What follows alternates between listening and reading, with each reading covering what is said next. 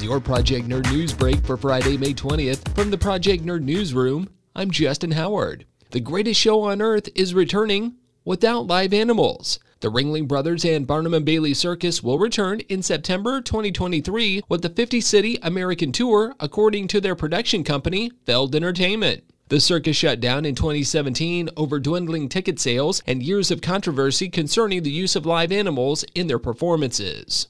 Variety is reporting that the planned live action Wonder Twins movie at HBO Max is off. The news comes in the wake of the Warner Brothers Discovery merger and news that Discovery boss David Zaslav has pledged to cut nearly 3 billion in costs at the newly merged company. The Wonder Twins movie had a budget of 75 million dollars.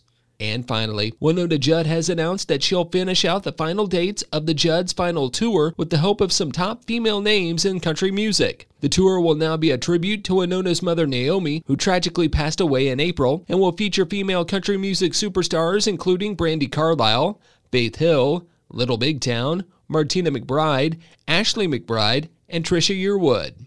For the latest in pop culture, visit project-nerd.com. Find us on social media on YouTube, where you download your podcasts, and don't forget about PNTV coming soon to Roku, web, and mobile devices. This has been your Project Nerd News Break for Friday, May 20th. From the Project Nerd Newsroom, I'm Justin Howard.